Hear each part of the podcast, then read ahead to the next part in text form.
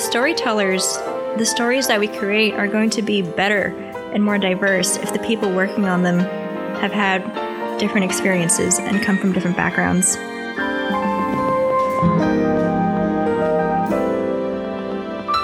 Hello and welcome everyone to Straight Ahead, an animation podcast where we spotlight rising black, indigenous, and people of color who are the future voices of the animation industry. I am Ray Mendoza one half of your co-host. And I'm Yuki Okamoto Wong, the other half of our whole host. Our guest this week is Christine Lee. She is a Korean American artist working as a storyboard artist at Warner Brothers. Would you mind telling us a bit more about yourself? Hello. Um, you pretty much covered it. I I have only been working in the industry for about a year and a half now. I uh, grew up in Washington, in the Seattle area. I went to school at the University of Washington with a non art degree. And then in 2017, I decided that I wanted to get into animation. So I moved down to California and I took some classes. And yeah, now I'm a storyboard artist. Now, now you're in it. Now you're here. I know. It's like Actually, surreal. That's crazy. Very yeah. linear. Yeah, I'm so excited to dig deeper about your career and hopefully your journey can be really helpful to our audience. I really hope so. Because when I was in high school, like I, I didn't even know that this was an option as a career. Mm-hmm. Um, I didn't really know anything about art careers besides like being a studio artist. So mm-hmm. it kind of never even registered that art could be viable or be like a wise financial option. Mm-hmm. So mm-hmm. honestly, if I had had more information when I was younger, I probably could have made more streamlined choices. I probably could have gotten this job a lot earlier, but it, it's fine. It's fine. the way we like to start off on Straight Ahead is by playing a little game called In Between. We're going to give you two similar choices, and then you have to choose in between the two of them and let us know why. Okay. Would you rather be a secret agent from OWCA from Phineas and Ferb or a KND operative from Codename Kid Next Door? Well, this might be controversial, but I like being a human. Um, uh, I, I'll go with the kids next door then. I guess there's something fun about being a kid and like their enemies are the teenagers, right? Yeah, like yeah. teenagers and adults and stuff. Yeah. Fuck adults. yeah, fight against your oppressors. Christine knows where it's at. Okay, so if you were so if you were a KND operative, what number would you be? Oh, that's right. Number three was the the girl, right? Yeah. She was always my favorite character. Oh, cute. So mm-hmm. I'd probably go with her. Or maybe I'd, you know, pick a totally new number, like 69. I feel like it's fortunate that Kids Next Door was not around when like 420 and 69 were like super popular. I know. True. Dude, I would if I were to choose a number, I would be 404 that way it couldn't be found. Wow. That's, wow. Yeah. You were thinking about that question. yeah. I feel like you've asked this just because you're like, I have an answer. Yeah. no, that was on the fly. That's really good. Thank you. Or maybe I'd be like the edgy OC character and that's like negative one or Dude, like negative one. oh, that'd be dope. That'd be dope. You're like super secret. That's really good. that could be like the black ops of like the codename kids next door. I love that a lot. Dang. These story people have big brains. I'd probably just be 465, but that's because when I was a child, uh, and I was like, time to make a Neopets account, all of the name that I wanted was taken, so I just put some numbers behind it. Same.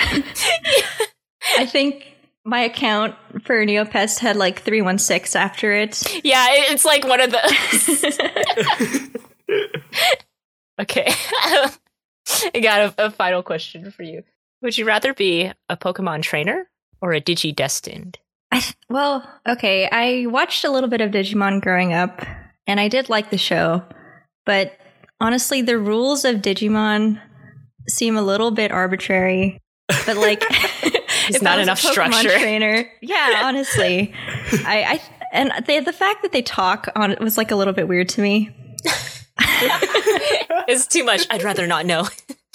but like if I'm a Pokemon trainer, I can just have like a really cute little puppy Pokemon or like a horse that I can ride around. So I'm gonna lean towards Pokemon trainer. Okay, That's fair. Yeah, that's fair. Yeah. Good Mhm. choice. I don't know. I, th- I think I would always lean Digimon or Digidestined. Hmm. Really? just because like any anybody can be a pokemon trainer all you have to do is turn 10 and pick up a pokeball from your local professor but only a special few could be selected to save the digital world as a digidestined Ray just wants to be special. i do just want to be special When you can have like a cute little Digimon and it's like your little companion, but then it digi evolves into this just horrific monster or like a human cyborg creature, and it just I don't know what our relationship would be. no but it it, it digivolves back it Well, can, that's it that can, is true. it can de-digivolve it doesn't always have to stay as a armored dog Yeah, but there are like human human esque Pokemon too. So yeah, There's- like oh yeah yeah yeah i was gonna say yeah, like human-esque Machamp Pokemon. or whatever. I love those images of people who are like how to cuddle your Pokemon, and it's like a Pikachu is like yes, and the other one is like a Machamp, and it's like no. yeah, like how do I feed Angemon? Am I gonna invite him to dinner and like make food sit at the dining table? I don't understand. no you have him de-digivolve to patamon and then you, f- you feed him some snackies That'd be really cute. Fair enough. Either way, Pokemon Trainer locked in. Well, awesome. Thanks for playing in between with us, uh, Christine. Hopefully, those weren't too hard and hopefully you enjoyed yourself a bit. Good questions.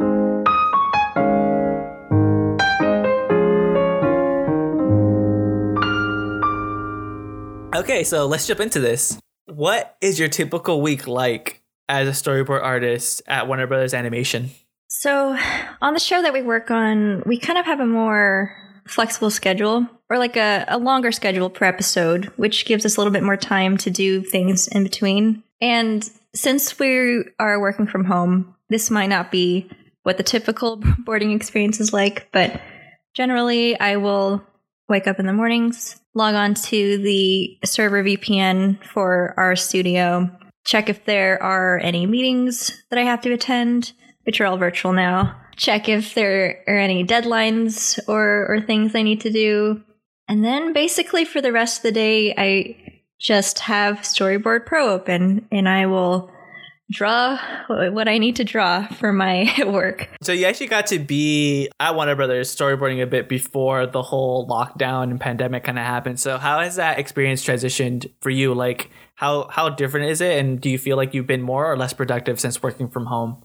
Uh, when I was working in the office, things were definitely more organized. It, it kind of forces you into a a schedule when you have to go to work and you have to take lunch at certain times, Mhm. and you also clock off at a certain time, and you just you can't work after that because you're not at your desk. Whereas there is kind of a thing when you're working from home where there's never really an off time unless you're very diligent about that yourself and Mhm. that can be kind of tough. I'll just be honest, I my my productivity is lower when I'm at home versus when I'm at work. No, and that's understandable too. You Yeah. at work, you can feed off the energy of your coworkers. I was just about to say that. Yeah, that's actually pretty important for me. It kind of just gives me that momentum to keep working throughout the day whereas when I have to do it myself, it's definitely a bit harder. Yeah, I agree. At the same Mhm. time, you know, work from home does have certain benefits. I can wear whatever I want. I can eat whenever I want. yeah, your breaks can be as long or, or as short as you want it to be. Exactly. Although if it's too Mhm. long, it's going to bite you back in the butt later. Very, very true. Very true. Also, something I, I feel like I should have mentioned earlier is that Christine is actually a coworker of mine. We both work at Warner Brothers on the same uh, project, uh, Gremlin Secret of the Mogwai. So I'm really happy to have her on on this podcast. Yeah, that's. I'm, I'm really glad to work with you, Ray, and congratulations on your storyboarding job. Yay! Th- thank you. Yeah. well, en- en- enough enough about me. Um, so, uh, so one of the things I kind of want to ask is kind of like you know pick your brain is what kind of things do you keep in mind when you're first handed your pages from your episode director?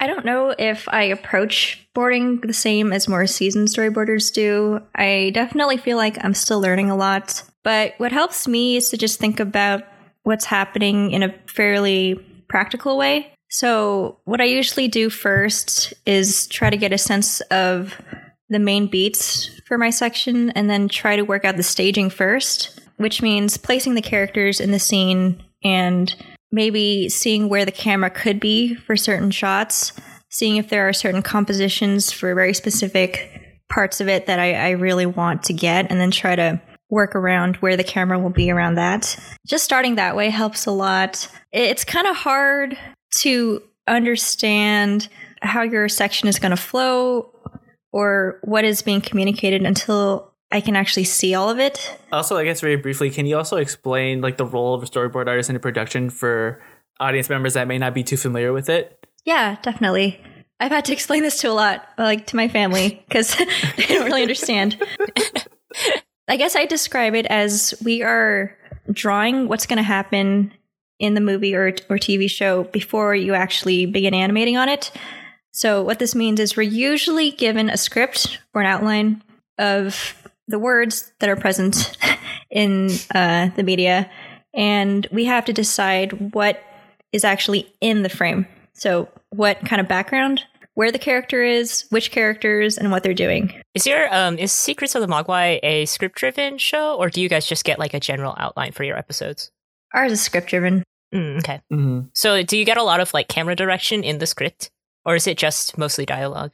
No, it's I I think generally people try to avoid putting camera direction in scripts. One because it can kind of mess mess you up if you're if you want to take in a slightly different direction than what's written in the script. They they kind of avoid putting visual, like overtly visual language in the scripts, Hmm. but they will describe like what is happening and you can interpolate okay if i see like an object described in the script then i know i'm probably going to have to put a close up for that Mm. hmm In a previous episode, we actually talked a bit about being a revisionist, and uh, but for those that don't know, a storyboard revisionist is different from a storyboard artist in the sense of like it's more technical. You're kind of cleaning up poses, you're addressing any notes that might have been left over. You're also uh, might be plussing up acting, putting things more on model, or checking proportions. So, but for you, Christine, can you tell us your experience when you started your first industry job on uh, Kipo and the Age of the Wonder Beasts? when i started as a revisionist on kipo okay well i didn't know anything i was extremely scared that i just like oh my gosh i don't i don't know anything but That was a big everybody mood. Luckily, everybody I worked with was extremely supportive and patient with me. I okay, oh, here's a little story. So, on the very first day that I started drawing, I just I didn't really know what to do, but I was given a very simple assignment. It was basically just clean up the background on one panel. And I spent all day working on that one panel. And when I showed my director at the end of the day, he was like, This isn't quite what we wanted. Can you clean it up a little bit more? And outwardly, I was like, yeah, yeah, of course, no problem. but inside, I'm like, oh my God. This is, my first drawing and he hates it. oh no! So I, I just, I rushed and I got it done by the end of the day. And I showed my director again and I was like, hey, is this better? And he was like, oh yeah, that's way more what we wanted. Great job. And I was like, oh my God. um, Yeah. so I was very relieved, but I, I guess just I, I got one drawing done the first day, which is abysmally slow for most revisionists. But over time, I did get more and more fast. It was kind of a slow going. So, like the second day, I might have gotten like three panels done. The third day, maybe like five panels done. So, it, it took a while to get up to normal revisionist pace. Mm-hmm. But luckily, most people that you work with have been where you are and they're pretty understanding like as long as you are trying as long as you are asking questions and willing to learn people will usually be patient with you No, very, it's very, very true, especially like when it is like your first job. And it's something with like revisions, which is uh, at least for storyboard artists or people that wanting to get into storyboarding, it's a very entry level position. Mhm. There is this understanding of a grace period or this understanding that you're kind of still kind of like learning the ropes and getting the hang of it. I know my first week on Gremlins doing revisions, Brendan Kohler, he was there. He was, he's a storyboard artist on, on on the same show, but he was helping with revisions, and he was there specifically, I think, to also kind of guide me and kind of walk me through my first week. That way I wasn't overwhelmed. I'm interested because I know I feel like backgrounds is something that a lot of people struggle with if they're more like into characters or something like that.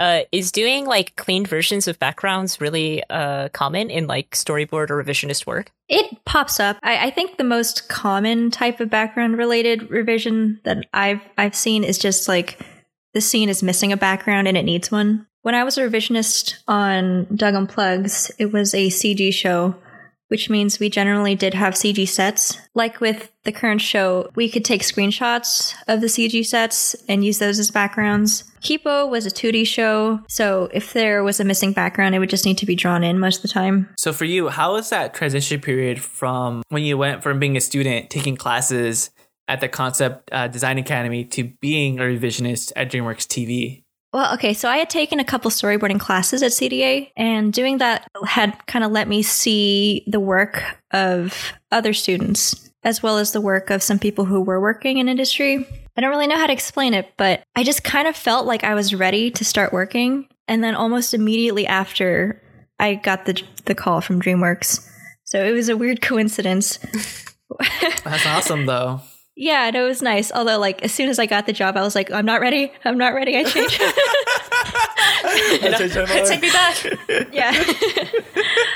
um, yeah, it was it was scary, but like, I actually got the job through a teacher at CDA. Oh, That's awesome. Yeah, he's he saw my my work and he knew that somebody was hiring, so he recommended me. I actually started out doing freelance and then transitioned into doing revisionist work. It's really dope. So through through Concept Design Academy, kind of like a recommendation, or kind of like it, it served also as a valuable networking opportunity for you. Oh yeah, definitely. So because you already started freelancing, did you have to, did you still have to take a test, or did they just bring you on full time? I I think the freelance kind of was a test. At least that's how I treated Ah. it. So I didn't have to take a test in addition to that. Um, I basically just finished this the freelance assignment, and then they asked me if I wanted to transition to full time. Oh, that's really cool. that's really nice. That's kind of a natural way to like integrate into the process. So you kind of already mentioned it briefly, but so after Kipo, you went to do revisions on Doug Unplugs, and like you mentioned, Doug's Unplugged is a CGI show for young children and a much different vibe than a 2D action show like Kipo. Did you feel better prepared when you started your second job in the industry? I definitely felt more confident. Like, even if I didn't know the specific requirements of that show, at least I knew what was needed to be done as a revisionist. You know, I, I knew how to communicate with the director, I knew how to open Storyboard Pro. And Mm. this might not be true in all situations, but I, I felt like preschool media would be just easier in general. Was it?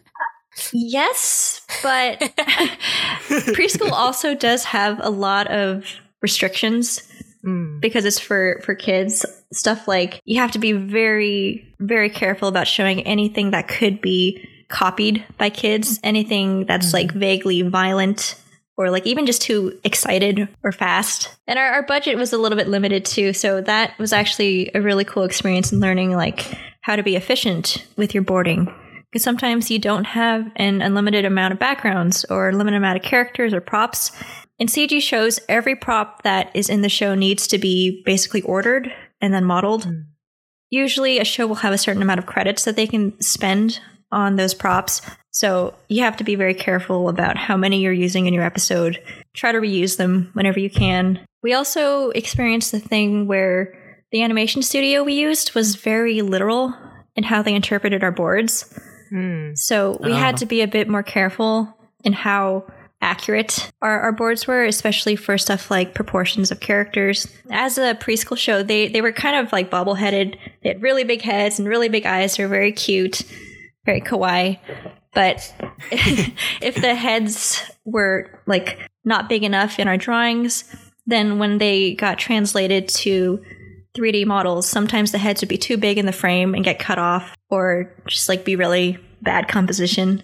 hmm Oh, okay, because I, I was like, I was gonna ask, like, did they stage it the way you kind of had it, but because the drawing, the drawing of the head wasn't exactly proportioned, they didn't use creative freedom to adjust the angle to show the characters properly in frame to get the essence of the board. Yeah, that's that's what was happening. They weren't they they were hmm. like doing it as literally as possible even if it kind of didn't make sense, if that makes sense. Hmm. But I, I I'm glad that I had that experience because it gave me more perspective on just the production pipeline in general. Like, yeah, when you finish your storyboards, it doesn't end there. You know, it gets sent off to producers to, for review. It gets sent down to the animation people, and then that gets sent to the lighting department. Yeah, I don't know. I, I like thinking about the fact that I'm kind of just one part in this collaborative process. Oh, that's amazing. So, for you, how did uh, Doug Unplugs? How did that opportunity come about? Because I know at DreamWorks, I think they do an amazing job to keep their artists, and I know that they, if an artist is wrapping up on a show, they try to see if they can move them to a different show that might be starting up that's looking for people. Is that something that happened with you? That's exactly what happened. And Mm. you're right. DreamWorks is very good about that in particular. They have uh, like an internal portfolio system Mhm. and like an internal recruiter who will take your portfolio, which can include like technically NDA stuff because it's all internal, and they will like give your name to different productions who are looking for people. Yeah, I actually had two interviews for two different preschool TV shows, but I, I went with Doug Unplugs. Oh, that's cute. Is there a specific reason why? Not really. I think I just maybe vibe better with the creators. Um, it turned out to to be good though because the story team on that show was amazing. I, I'm still friends with them. I still hang out with them. To be honest, that's the main reason why I, I really like the animation industry. Is like I love the people who I work with. Everyone is like really Mhm. fun and supportive and friendly. I just like hanging out with them. Yeah, hopefully in the future that's something we can do more of. I know. Right now it's like I know. Well, I know our show, uh, our team does a does their best to try to host some game nights. I know it isn't always consistent, but it's nice that that's being organized so that way we can have some sense of like hangout. A little bit of normalcy, some social Mm-hmm. interaction. So after Doug Unplugs, you moved on to Gremlins: Secrets of the Mogwai. Did it feel like? And this is you jumping from uh, revisionist to a full-on board artist. Did it feel like a jump, uh, switching from those two positions? Definitely. Like that feeling of just terror that I felt when I first started working as a revisionist, I felt again when I transitioned to storyboarding. It's like, oh my God, I'm not ready. Um, because at that point, I, I, th- I think I'd only been doing revisionist work for about a year, maybe a little bit less. I just want to quickly say that's honestly really, really amazing. It seems like it was under a year before you jumped into storyboards. The common thing I tend to hear about it's like typically a revisionist stays a revisionist like two to three years before they get their first storyboarding opportunity. So the fact that you were able to jump so fast, it speaks volumes of your of your skill level and who you are as a person to work with. Aw, thank you. I, I do feel like I got kind of lucky. But so, yeah, I, I didn't have too much experience under my belt. Uh, the main positive, I guess, is that I did know the peop some of the people I would be working with as a storyboardist. So I felt a little more, more comfortable in that sense. But yeah, I was, I was really scared. Doug Unplugs was probably like my most stable work experience. Hmm. Like I probably had the best work like life balance on that show than anything else Interesting. it it was Mhm. very much like clock into work at nine o'clock, get my assignments, do my assignments, and clock out, and maybe even have time for hobbies. Maybe. so when I was deciding whether or not to transition into storyboarding, there was I think a part of me that was a little bit afraid of losing that stability. Hmm. Like I felt like I had just gotten comfortable because when I had first started in the industry, I was obviously really nervous and inexperienced. But like I, I felt like I reached a point where I could kind of expect what was going to happen. That's I don't know. That's a nice thing to have, even if it's not necessarily good for you. When you're super comfortable, you might not be challenging yourself. Is what I want to Mm. say. Yeah. And I think I was aware of that too. I wasn't improving as as quickly anymore. And it probably was about time that I did something that would be more challenging for myself.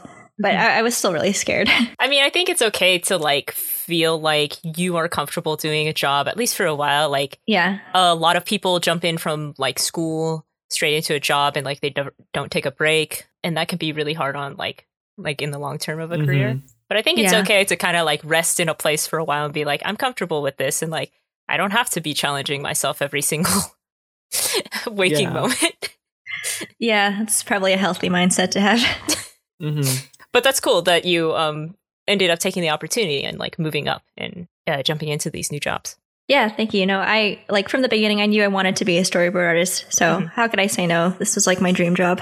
And it seemed like there was a lot of people from Kipo that migrated over to Gremlins. I started working. I know our supervising director, Michael Chang, was one of the episodic directors for Kipo. Did that kind of connection with the people from Kipo uh, help you kind of transition into the story role a bit better, or did knowing those people help the opportunity of Gremlins kind of come along? Yeah, it definitely helped. Um, Mike Chang was actually my director on Kipo, so I had direct experience working under him as a director.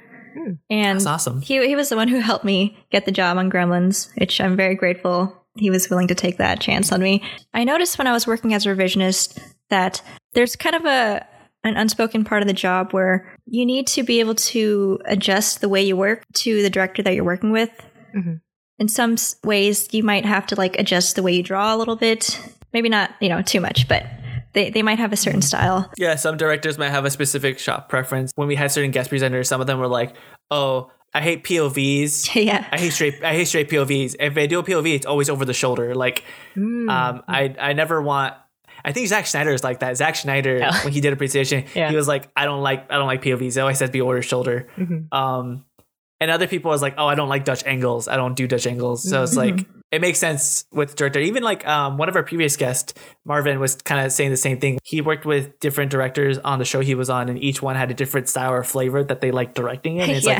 like adjusting to that. So I think that's something cool that you bring up, and it looks like it is kind of common within the industry that yeah, it, when if you if you start working, you might have to cater what you do to whoever's above you. And sometimes it's not even the art itself, it's how they like to communicate or how they mm-hmm. like to give you assignments. When I was in Doug Unplugs, we had two revisionists divided among three directors.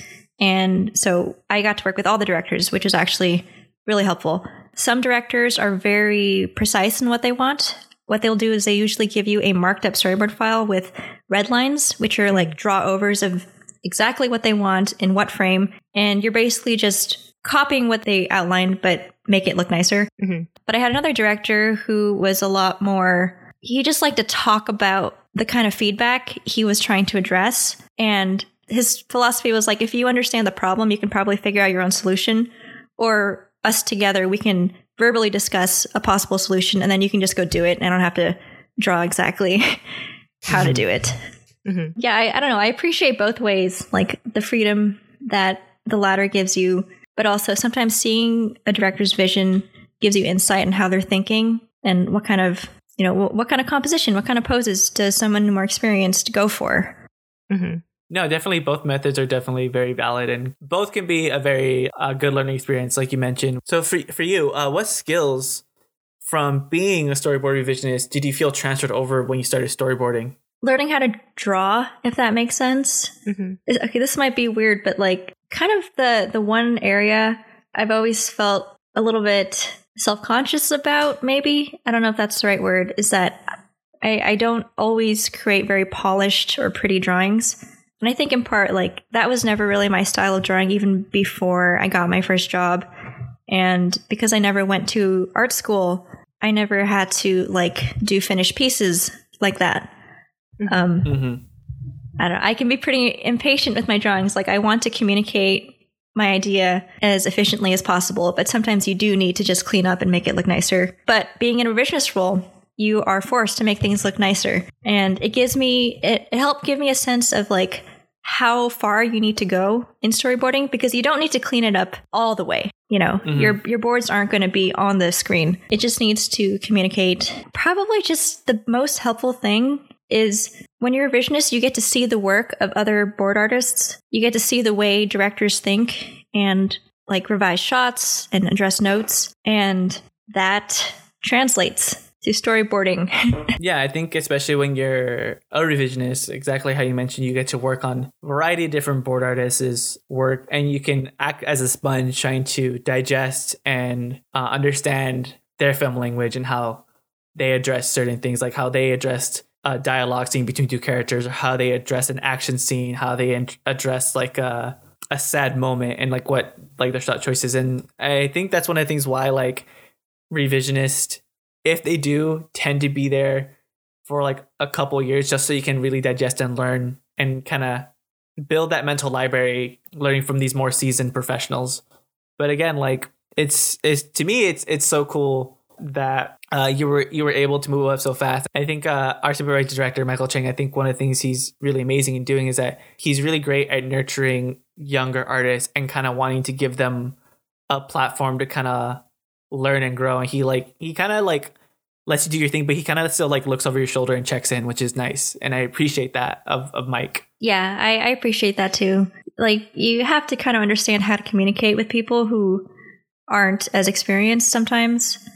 Um, Mhm. They might not have all the language that you know yet, but if you explain it in a very simple way, then you can communicate what you want to them anyway. If anybody ever gets an opp- opportunity to work as a revisionist or even as like a non-art job, production assistant, whatever, try to take the initiative and absorb as much as you can.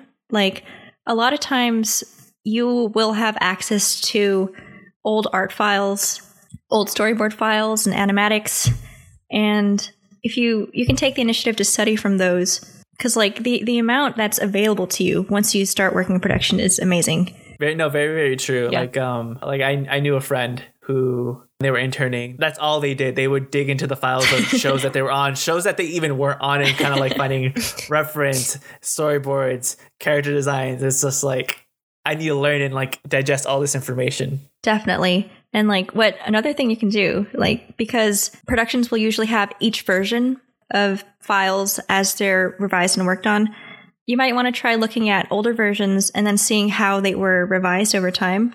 Mhm. Um, it gives you a sense of what wasn't working, what was working, and why they cleaned up or changed certain things. When you're a revisionist, you also get a lot of mileage very quickly Mm-hmm. For me at least that was the first time i was spending eight hours a day in front of a computer drawing. And you, you just improve so fast when you put in the mileage. So take advantage of that. If you're in school you can take advantage of that too. Um, but there's like no substitute for just doing it even if you don't fully know what you're doing yet. Yeah, because you're like you're spending forty hours a week just drawing, and obviously, if you keep at it, and it's you're gonna see an improvement. Yeah, definitely. Oh, but take care of your body because I I didn't really have great technique at the beginning, and like my wrist was hurting a lot the first couple Mm. weeks Oh, when I transitioned, but it got a little bit little bit better. We've been talking about storyboarding in, in your career being a storyboard artist, but your first career path wasn't actually storyboarding. You brought this up in the beginning in your little introduction.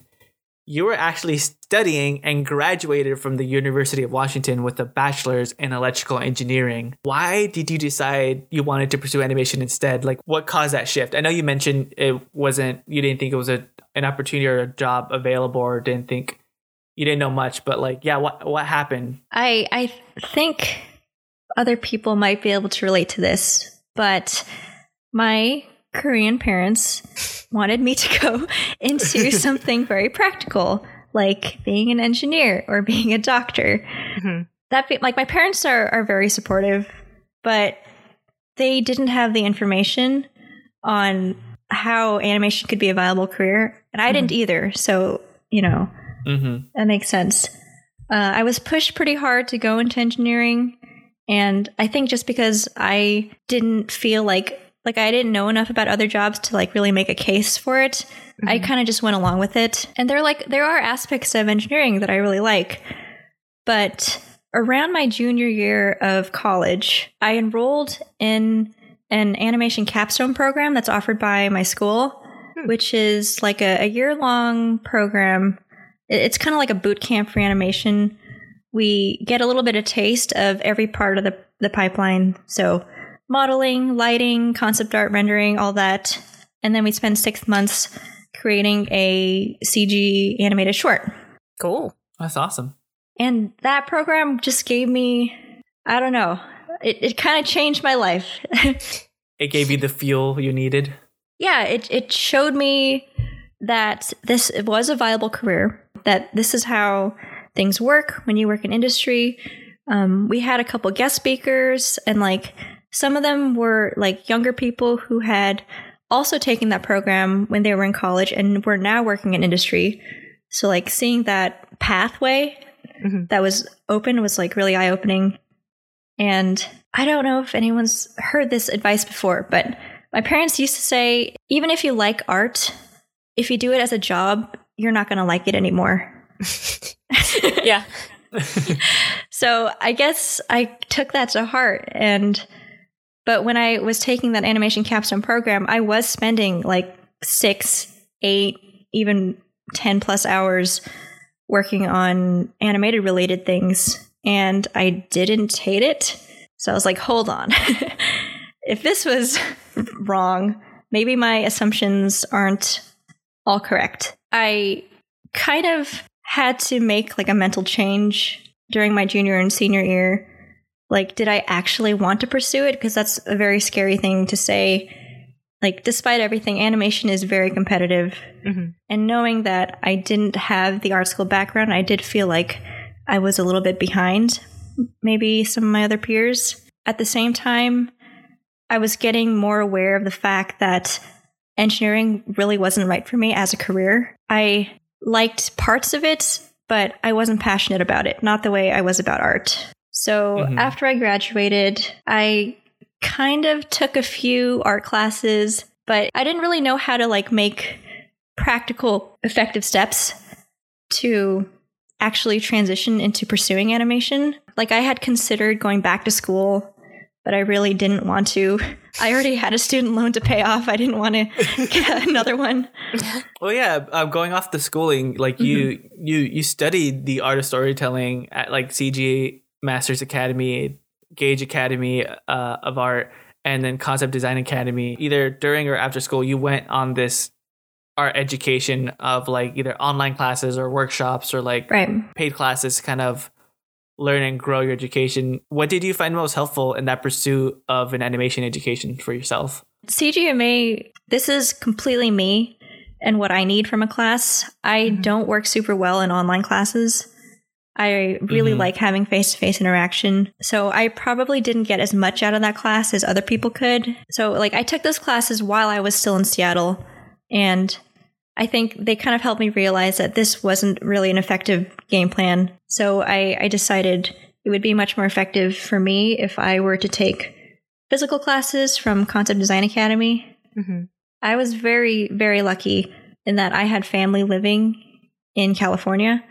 So I was able to move from Washington to California in order to take classes at Concept Design Academy. But in terms of effectiveness, it's like not even a contest for me personally, Concept Art Academy was the art education that I never received prior. And it was much more effective in helping me grow as an artist just because it was in person and also the classes are good. mm-hmm. To me, that's very amazing. The fact that like you went to school, you got a full education in a in a field that you're not pursuing because you realized it wasn't for you and you had this passion and love for animation. The thing that I want the audience to understand is that you can end up in the industry taking many different paths. Yeah.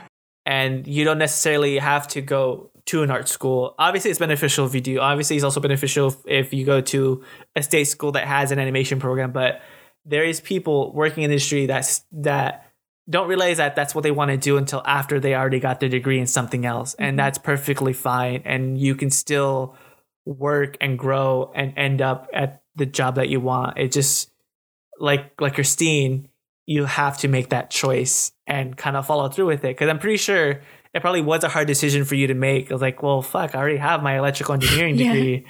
mm-hmm. Do I want to spend more money on on education? And it paid off for you. Definitely, and mm-hmm.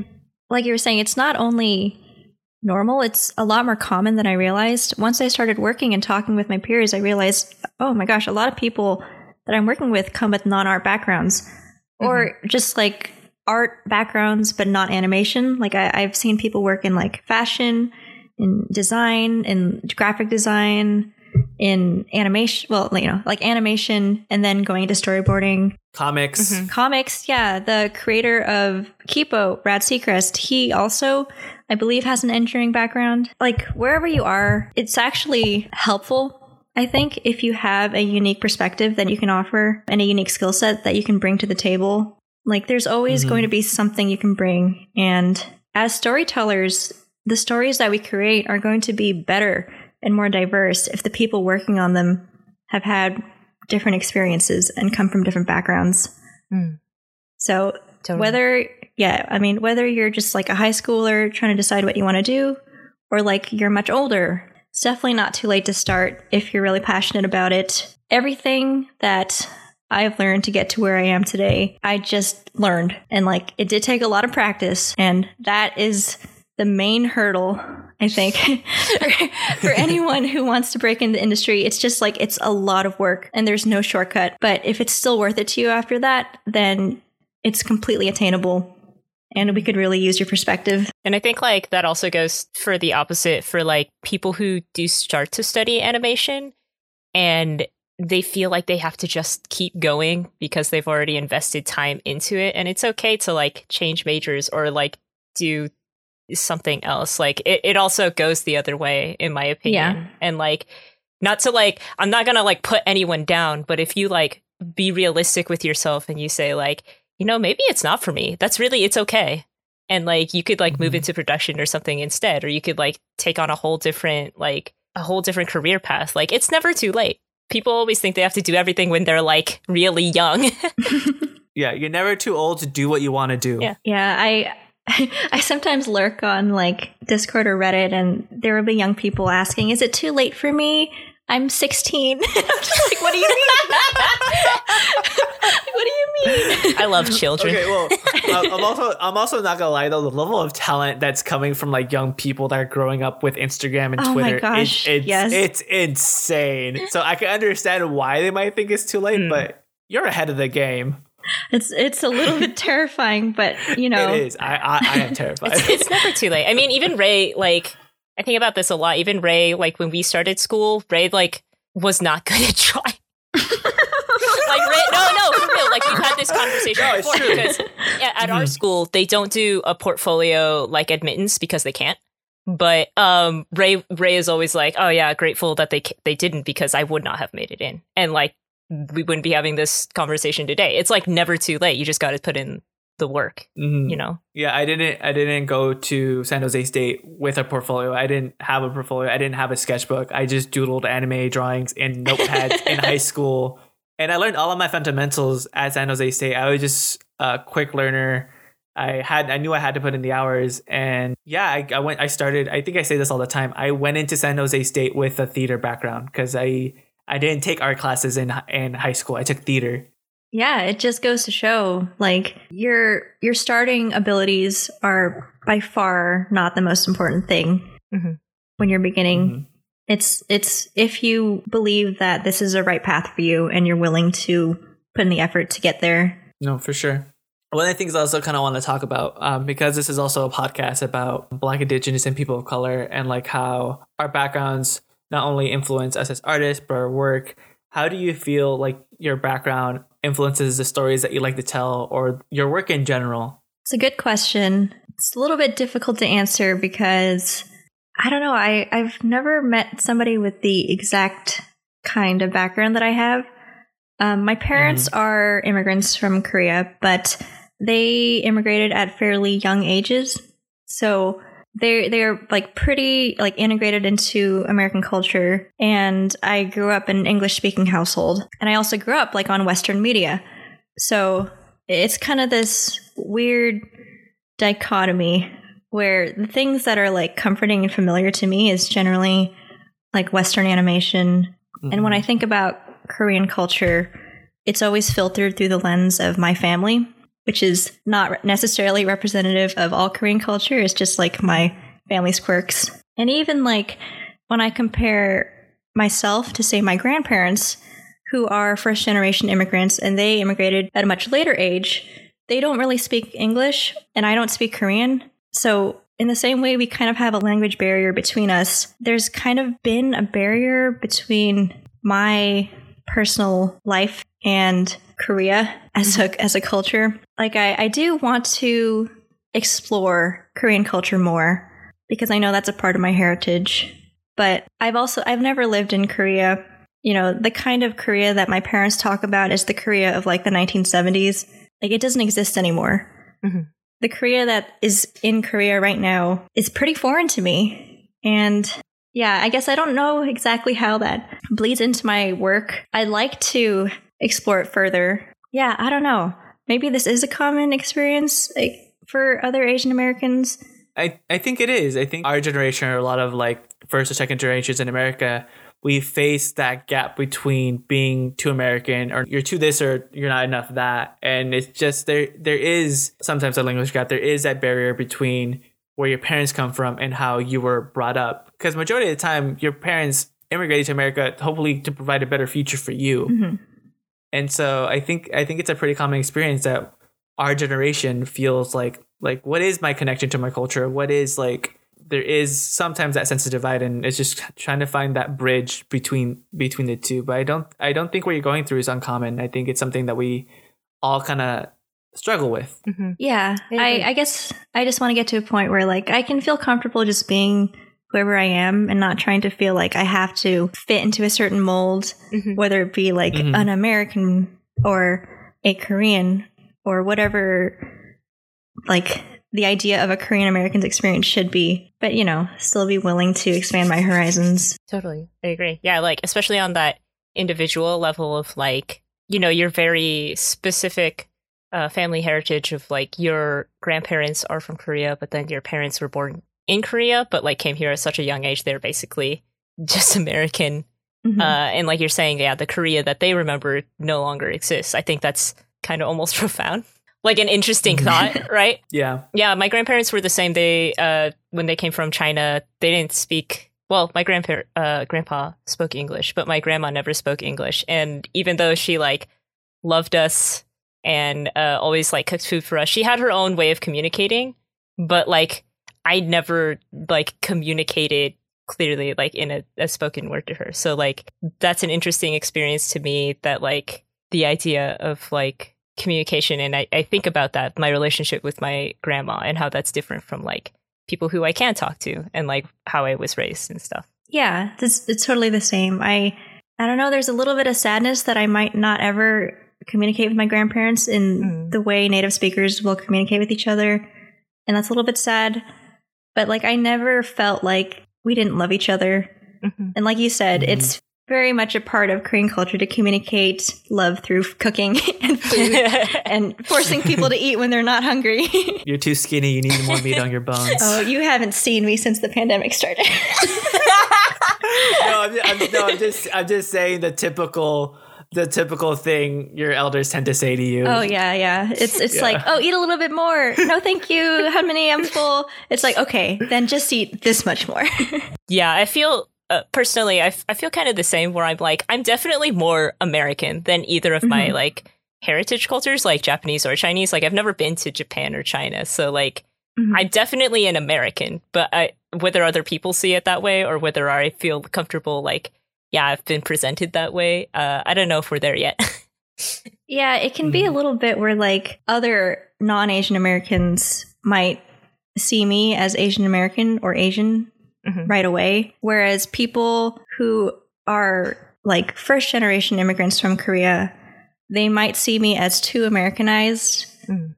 Like I have been called like a banana by other Asians um, when I was in college because like they felt I was too white. It's it's kind of a not yeah nice thing to say. yeah, and then I, I have been to Korea, not in a while, but it's a weird feeling where everybody looks like you, but you're a tourist.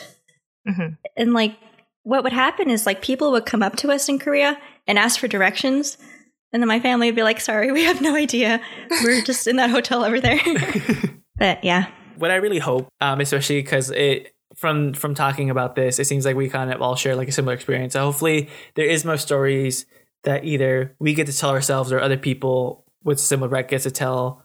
Kind of that background of like not belonging to either culture or kind of that that generational gap because I feel like that's something that can be very interesting and very uh, what's the word relatable. Mhm. I feel like, especially again, America is becoming more diverse, more people immigrating, um, and then again, like the generation that came here, growing up from another country, being born here, uh, where their parents came from another country. Hopefully, we see more of these stories. hmm And I hope this isn't like too Americanized or like America centric to say, but like that kind of experience does kind of feel like a uniquely American experience. It, it's kind of an experience share, shared by a lot of immigrants across who have come from like a wide range of different places. Yeah, Mhm. it's, uh, Mhm. it's just I don't know. It's an interesting moment in history, an experience to live. No, it very much is. To kind of go on the opposite of history, let's talk about the future. What future aspirations do you have for yourself in this industry, Christine? For a long time, it was just become a storyboard artist, but I can check that one off. You did it. It's done. Yeah. the future is now. I would definitely love to expand on the kind of storyboarding that I do just to see what it's like, say, in working in feature rather Hmm. than TV. Mhm. Maybe see what Mhm. it's like working on a script driven show. I might also like to become a director one day. I think that could be a really cool experience. My dream is to become my own showrunner because, you know, I have my own stories. I'd like to share them one day Yeah. and I'd Mhm. I'd also really love to teach one day. I I love stuff like this. I I want to help people who were literally where I was two years ago. Oh, that's amazing. It's really cool. That's also to me like I would love to see you as a showrunner. I would love to hear the stories that you want to tell. But I think I think something that's also just as important is like, you know, teaching and like inspiring the next generation, helping along the next generation to get to where you, you are and hopefully they don't have to struggle as much or hopefully they have an easier transition. Definitely, like I had so much help to get to where I am and so much support. So I, that's something that's really important to me. I would love to help other people. Kids these days, they have a lot of information available to them Mhm. for free online, but it can be kind of overwhelming, I think, knowing how to filter it out, what's actually valuable. I don't know. Maybe that's something I'd like to help with. Help help students like figure out what kind of information is helpful and how to like parse Mhm. advice. No, that's really great. On the topic of advice, uh, is there any final advice that you would want to bestow on those who want to pursue a career in the animation industry? It's kind of interesting because I got a lot of advice before I got my job. And sometimes advice isn't helpful right away because you don't have the context to understand what like the meaning behind the advice is. Mhm. I guess I will say like it doesn't end once you get your job. I think my view of what working in industry was like before I started working was sort of this like mystical mountaintop where like once I get there, I will be happy all the time. But not that extreme. Maybe not that extreme, but it's sort of like once you're there, you know, you're you're there at that next level. But I would see it more as just sort of like a steady climb and getting your first job is just a pit stop along this much much longer road. If you learn how to learn and set goals for yourself, I think that might be a more important skill because you're going to keep using that one as you grow in industry. Like there, there's always another mountain to climb. Excellent. No, very well put. Yeah. Well, thank you so much for joining us today. Where can our audience find you? And is there anything else you want to promote? Thank you for having me. This is really fun. And thanks for being Yeah. on. I guess if you want to, you can follow me on Instagram at picture underscore Kris. That's K R I S. All right, cool. Well, if you enjoyed our interview with Christine today, uh, please rate us on Anchor, Spotify, or wherever you tune in. Follow us on Twitter and Instagram at Straight Ahead AP, and let us know your response to today's in between questions. Or if you have any suggestions for future in between questions, contact us on social media or send us an email at straightaheadpodcast at gmail.com. If you have any suggestions for future guests, please contact us. We love discovering new artists and want to use this platform to boost these voices of the future. Also, a quick shout out to FeedSpot, who featured us on their top 50 animation podcasts, You Must Fall in 2021. Uh, it came as a surprise to us out of the blue, which is really fantastic. Yeah. so, thank you so much for uh, giving us a shout out and supporting the podcast. We're also working on getting our podcast officially on Apple Pods so that people can start rating it, which would be fantastic if any of our audience could. And finally, a big thanks to our music composer, Daniel Rodier. Thanks again for listening. And thank you once again to our guest, who has a bright future straight ahead. Until next week, have a wonderful day. Bye. Bye, everyone. Bye.